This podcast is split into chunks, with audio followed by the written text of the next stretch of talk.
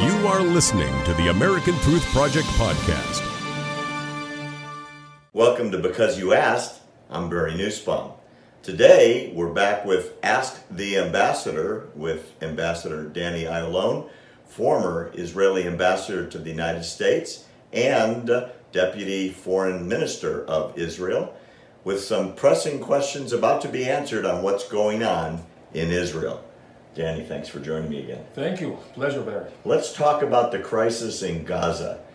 Today, there are tens of thousands of Palestinians uh, whooped up like crazy people on the border by their Hamas leadership, rushing the fence, throwing stones and burning tires at the Israeli troops, trying to protect Israelis uh, that are living on the other side of the border, and in some cases, firing live rounds of ammunition across the border through the fence.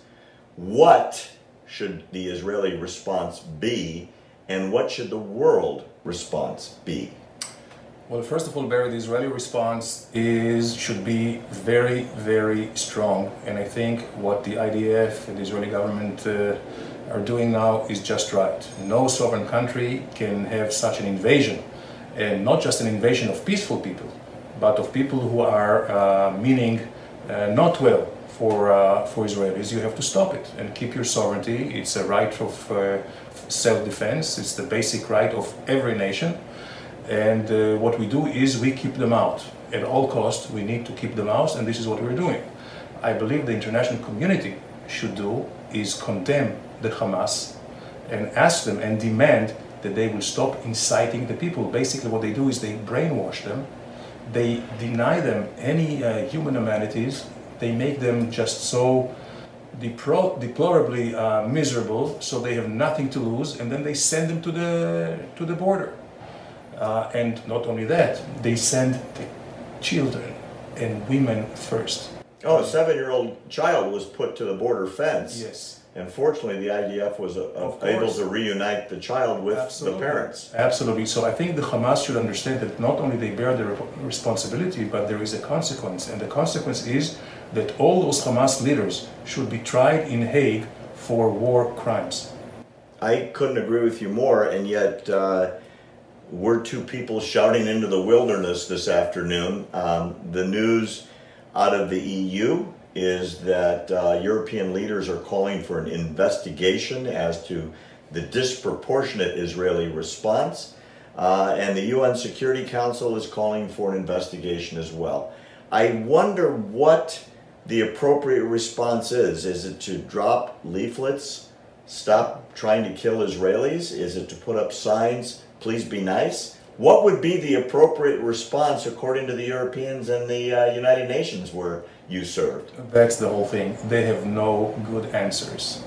They are very, very easy to uh, point fingers, but without any answers. And I can tell you there is a huge double standard here because no European country would let uh, illegal immigrants or invaders to come across their borders.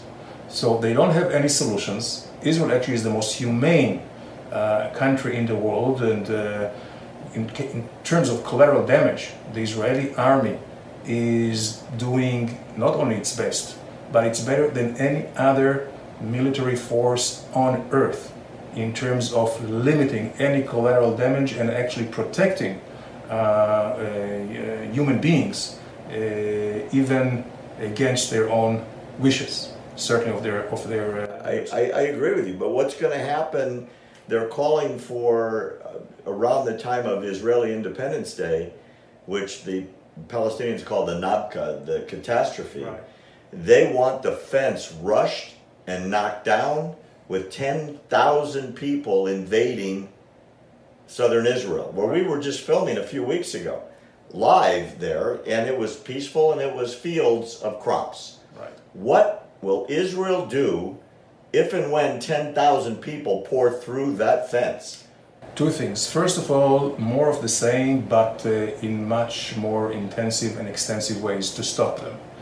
Secondly, there are some tactical issues, of course, that we are not at liberty to, to tell about, but uh, there are some ways also to stop them in their territory before they come very close to the, to the fence.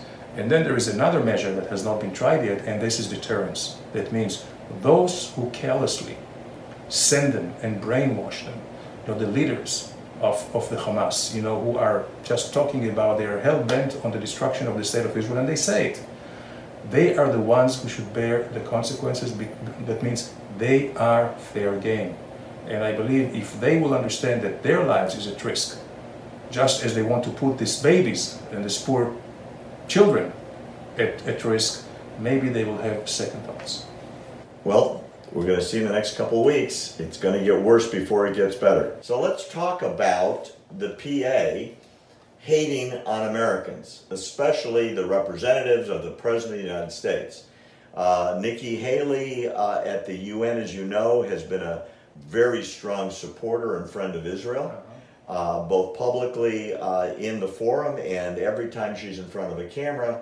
And in response to her uh, forthright statements about fairness, uh, she was told specifically that she should shut up. And that came from the Palestinian Authority. Yeah.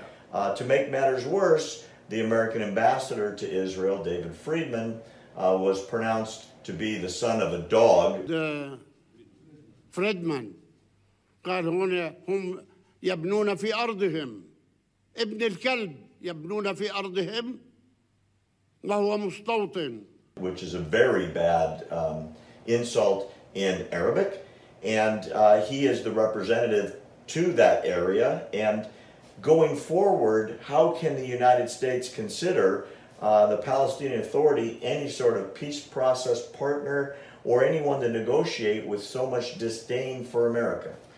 Well, first of all, Barry, we should understand the main point here. The main point here is that Abu Mazen, under a little pressure, shows his true colors. And the true colors is that he is racist, that uh, he is anti Semitic, and that he is not ready for peace, quite the opposite.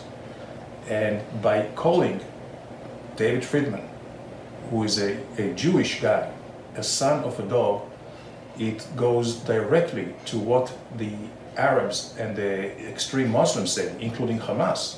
They say Jews are sons of pigs and sons of dogs. كذلك القردة وخنازير وهم أحفاد القردة والخنازير هكذا علمنا القرآن. So this is exactly his meaning. What he means to say is about Friedman. Very demeaning, very derogatory, very arrogant from his point of view. So subhuman. Absolutely. And it, again, it shows the Palestinian Authority, just like Hamas is not ready for peace. They just use different tactics, where Hamas is using missiles and bombs and uh, use uh, children as human shields.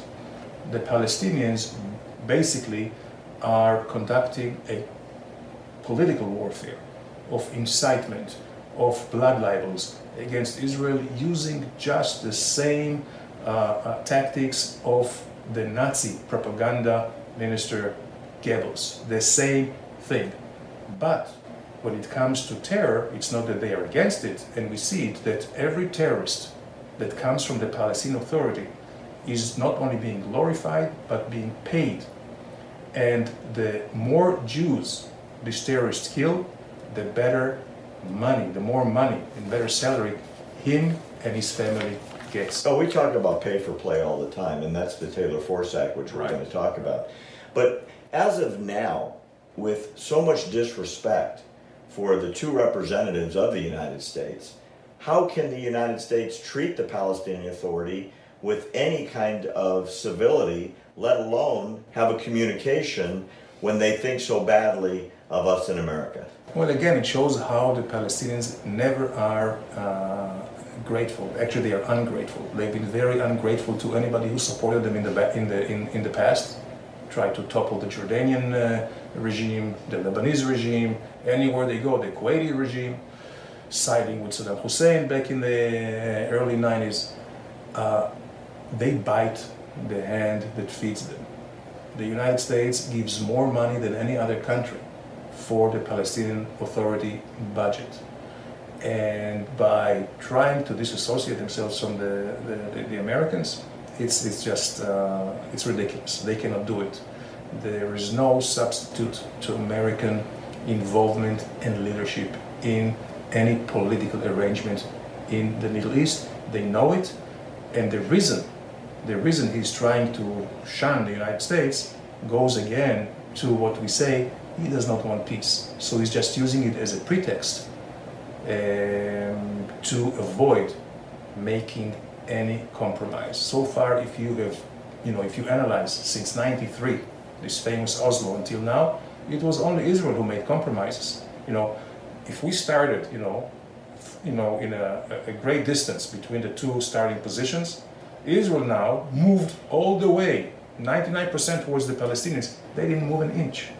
So, because he understands that the Trump administration is much more realistic than former administrations who did not succeed with bringing about peace, and it will never succeed by putting the onus on Israel and not also on the Palestinians. Israel is not the only one that has to uh, make compromises, and we are willing, and we have made compromises. But the Palestinians will also have to do the same. He is not ready for it. So he's saying the US is not a, a partner, it's not an honest broker, so he can continue his policies of rejection, of supporting uh, terrorism, and denying, and denying the Jewish state's inalienable right to exist. This is what he teaches his children in schools. Got it. Thanks, Danny. Quick question. We've got two big appointments coming from the United States, courtesy of President Trump. Uh, Mike Pompeo uh, looks like he's going to be the next Secretary of State.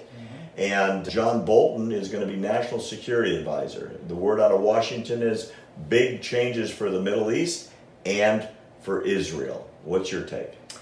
Well, uh, John Bolton, I know very well personally. He's a good friend. I've worked with him uh, many times, uh, and I think he's great. I think he's a great American. I think he's a wonderful strategist, and I think he will be a great asset to the administration as well as Pompeo. And uh, I believe that, uh, of course, they, uh, all these administration executives, they serve at the pleasure of the, the president, and they should carry out the president's policy. And I believe these two are best suited to do that, and especially I think their contribution will be in two major issues that uh, the world suffers from today. First is Iran, and this Iran deal, which was so bad, cannot continue. And I believe that just by the sheer appointment, this sends, this sends a, a, a message, first of all, to Tehran, to the Ayatollahs, so that they better uh, play ball and uh, understand that the changes should be uh, taking place, and the same to the European leaders that the United States is not bluffing. And I believe that these two appointments uh, may bring about a much better deal with Iran, and this is very, very important. Second thing, of course, is uh, when it comes to um, the tumult in the uh, in the Middle East and the Palestinian issue. I think both these gentlemen, these uh, great American leaders, Pompeo and Bolton, understand that the main problem in the Middle East is not the Israeli-Palestinian uh, conflict, but it is the pathologies uh, in the Arab societies, the inequality, the um, extremism, the uh, negation of uh, modernity all these cause infighting, and not just infighting, but they can inflame, and they has inflamed the entire region, which is so strategically important for the rest of the world. Right. Let's go back to Iran for a second. As you know, I'm um, a big mouth when it comes to the fact that the JCPOA was maybe the worst deal in American foreign policy history. I'll say it until the deal is dead and buried. Do you think Pompeo and uh, Bolton, who have spoken out against it for years, mm-hmm. uh, will carry out a policy, as Trump said, to either tear it up or make major changes to it? And if so, will they be able to do it without European support? Absolutely. They, they both um, uh, subscribe to this uh, policy of fix it or nix it. That's about the, the Iran deal. And I believe that other nations will have no choice because even if the United States decides to go alone, that means that all other nations have to choose a clear choice between Iran or the United States. And I think it's a no brainer. But what are they going to do, Danny? Um, massive contracts have been signed. uh, for planes, for oil, for industrial development, all kinds of exchange of goods, services, and manpower. Uh, are they going to start unwinding these contracts? I mean, they're talking about billions that have already been signed because that market is now open to Europe. Actually, this is a card the US is using because in order to keep these billion of dollars deals, which are very important for these European economies, they should fix the deal.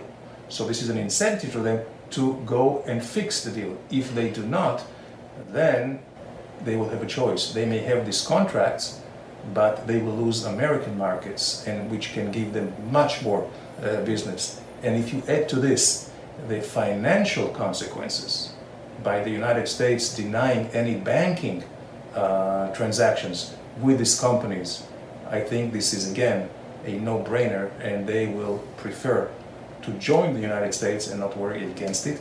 And at the end of the day, it's also their existential interest. The And for some reason, though, they think the missiles are going to fly over Europe towards the United States Right. or south of Europe into Israel, and it's not their problem. Right, and, and this is also an hypocrisy, or this is a, a misguided policy, or I cannot uh, understand why they are not facing up to reality, which really basically is reminiscent of what happened in the 30s in Europe. They so much want to uh, postpone and avoid conflict at the price of having then a major conflict which many more lives lost than when they would just take care of it when it's still manageable. In 1939, they could have taken Hitler out in a weekend, and by 1939 in the in the winter, it was too late. Right. and we may be in the same place today. Thanks, Danny. Thanks, on because you asked. You can always write to me at barry at americantruthproject.org. Send me a request for a question, or if you wanted to get it to the ambassador, I'll make sure he sees it. Thanks for joining us. Thanks for listening to the American Truth Project, a 501c3 nonprofit. Please subscribe to our podcast and follow us on our social media channels to stay plugged in to the truth. Go to americantruthproject.org and subscribe to our newsletter to stay informed on the latest news.